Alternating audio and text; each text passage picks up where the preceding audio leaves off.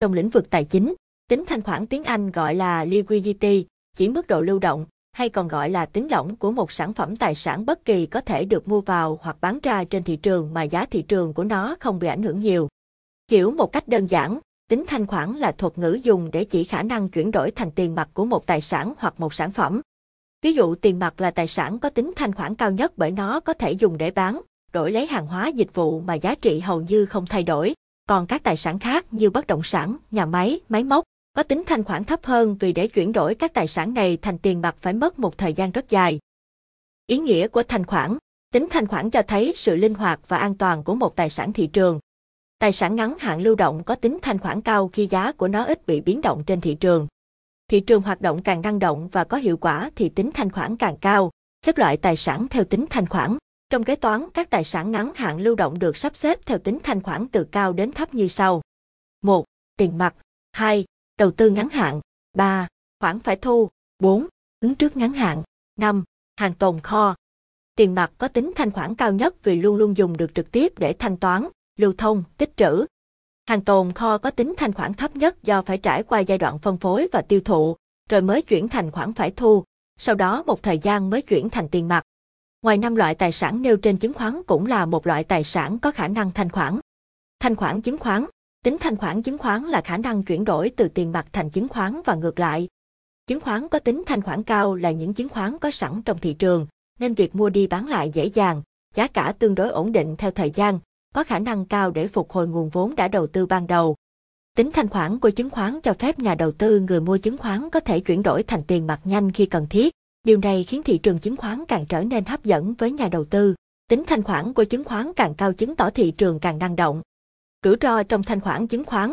Các nhà đầu tư và ngân hàng không chỉ quan tâm tới tính thanh khoản chứng khoán mà còn cân nhắc khả năng bán lại chúng để thu hồi vốn.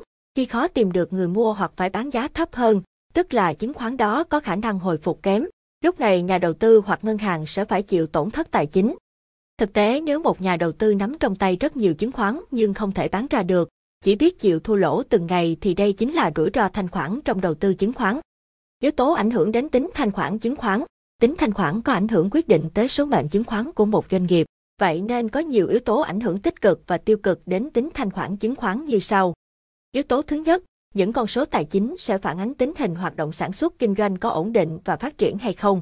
Doanh nghiệp lớn uy tín làm ăn tốt sẽ có tính thanh khoản cao và ngược lại, tình hình kinh doanh không tốt, tính thanh khoản cũng thấp.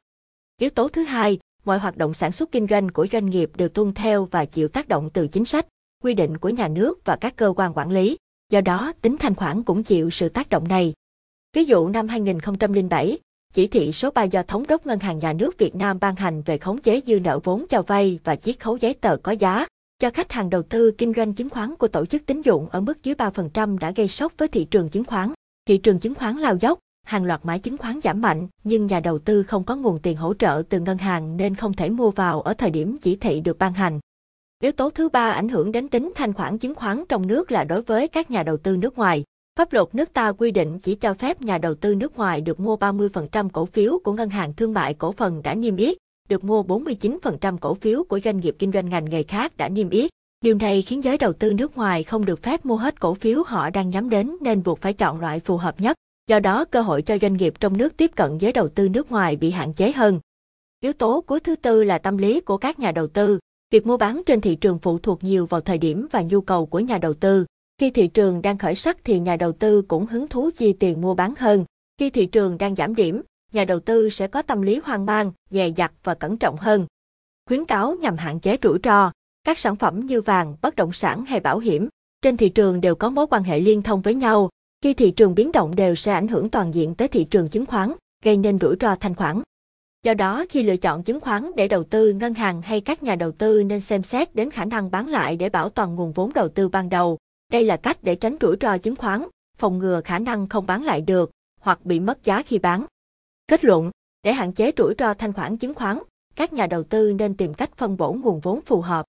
Thanh khoản ngân hàng. Tính thanh khoản ngân hàng được xem như khả năng đáp ứng tức thời nhu cầu rút tiền gửi và giải ngân các khoản tín dụng đã cam kết. Đối với thanh khoản ngân hàng, tùy thuộc vào đặc tính của nhu cầu mà thời gian thanh khoản sẽ là ngắn hạn hoặc dài hạn. Thanh khoản ngắn hạn đang chiếm phần lớn, vì đây là các khoản tiền gửi giao dịch hay tiền gửi có kỳ hạn đến hạn, các công cụ huy động thuộc thị trường tiền tệ. Vay dài hạn thường mang tính chất thời điểm, chu kỳ và do xu hướng tạo ra. Dù là thanh khoản ngắn hạn hay dài hạn đều đòi hỏi ngân hàng có nguồn tiền dự phòng. Đặc điểm của thanh khoản ngân hàng. Thanh khoản ngân hàng mang những đặc điểm sau. Cung, cầu thanh khoản của một ngân hàng rất hiếm khi cân bằng với nhau tại một thời điểm cụ thể. Các ngân hàng phải thường xuyên đối mặt và giải quyết một trong hai trạng thái thanh khoản, hoặc là thặng dư hoặc là thâm hụt. Khi càng nhiều nguồn vốn hơn được giữ lại để sẵn sàng đáp ứng nhu cầu thanh khoản thì khả năng tạo ra lợi nhuận của ngân hàng càng thấp hơn và ngược lại. Giải quyết vấn đề thanh khoản buộc các ngân hàng phải mất chi phí thực tế và tiềm năng, bao gồm chi phí trả lãi các nguồn vốn vay mượn, chi phí giao dịch để tìm nguồn vốn, chi phí cơ hội dưới hình thức lợi nhuận tương lai mất đi do phải bán các tài sản sinh lợi. Tiêu chí đánh giá khả năng thanh khoản của tổ chức tín dụng. Khả năng thanh khoản là một tiêu chí quan trọng trong đánh giá xếp hạng tổ chức tín dụng, ngân hàng thương mại, ngân hàng hợp tác xã, công ty tài chính, công ty cho thuê tài chính và chi nhánh ngân hàng nước ngoài. Theo Điều 11 Thông tư 52/2018/TT Ngân hàng Nhà nước quy định về xếp hạng tổ chức tín dụng, chi nhánh ngân hàng nước ngoài do Thống đốc Ngân hàng Nhà nước Việt Nam ban hành, có hiệu lực ngày 1 tháng 4 năm 2019.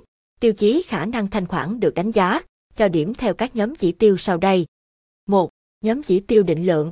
A. Tỷ lệ tài sản có tính thanh khoản cao bình quân so với tổng tài sản bình quân. B. Tỷ lệ nguồn vốn ngắn hạn được sử dụng để cho vay trung và dài hạn. C. Tỷ lệ dư nợ cho vay so với tổng tiền gửi. D. Tỷ lệ tiền gửi của khách hàng có số dư tiền gửi lớn so với tổng tiền gửi. 2. Nhóm chỉ tiêu định tính.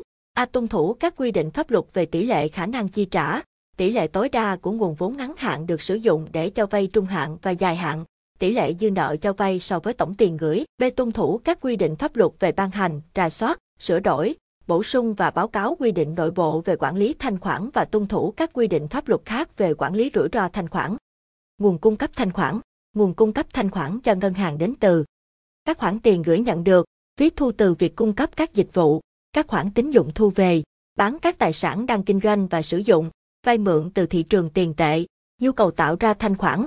Các hoạt động tạo ra nhu cầu về thanh khoản cho ngân hàng bao gồm khách hàng rút tiền từ các khoản tiền gửi, khách hàng đề nghị vay vốn, thanh toán các khoản phải trả khác, chi phí để tạo ra sản phẩm và dịch vụ ngân hàng, thanh toán cổ tức cho cổ đông, rủi ro thanh khoản ngân hàng.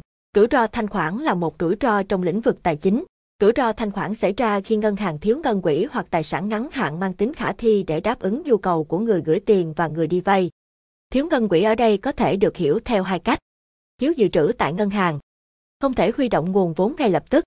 Nội dung trọng tâm của rủi ro thanh khoản đã được quy định tại điểm C khoảng 2 điều 8 Thông tư 8/2017/TT Ngân hàng Nhà nước như sau. C. Rủi ro thanh khoản là rủi ro do tổ chức tín dụng, chi nhánh ngân hàng nước ngoài không có khả năng thực hiện các nghĩa vụ trả nợ khi đến hạn, hoặc tổ chức tín dụng, chi nhánh ngân hàng nước ngoài có khả năng thực hiện nghĩa vụ trả nợ khi đến hạn nhưng phải trả chi phí cao để thực hiện nghĩa vụ đó. Hiểu đơn giản đây là loại rủi ro khi ngân hàng không có khả năng cung ứng đầy đủ lượng tiền mặt cho nhu cầu thanh khoản tức thời, hoặc cung ứng đủ nhưng với chi phí cao. Rủi ro này xuất hiện trong trường hợp ngân hàng thiếu khả năng chi trả do không chuyển đổi kịp các loại tài sản ra tiền mặt hoặc không thể vay mượn để đáp ứng yêu cầu của các hợp đồng thanh toán. Nguyên nhân gây ra rủi ro thanh khoản. Nguyên nhân dẫn tới rủi ro thanh khoản thường do các yếu tố sau. Ngân hàng vay mượn quá nhiều các khoản tiền gửi, quỹ dự trữ từ các cá nhân và các tổ chức tài chính khác, rồi chuyển thành tài sản đầu tư.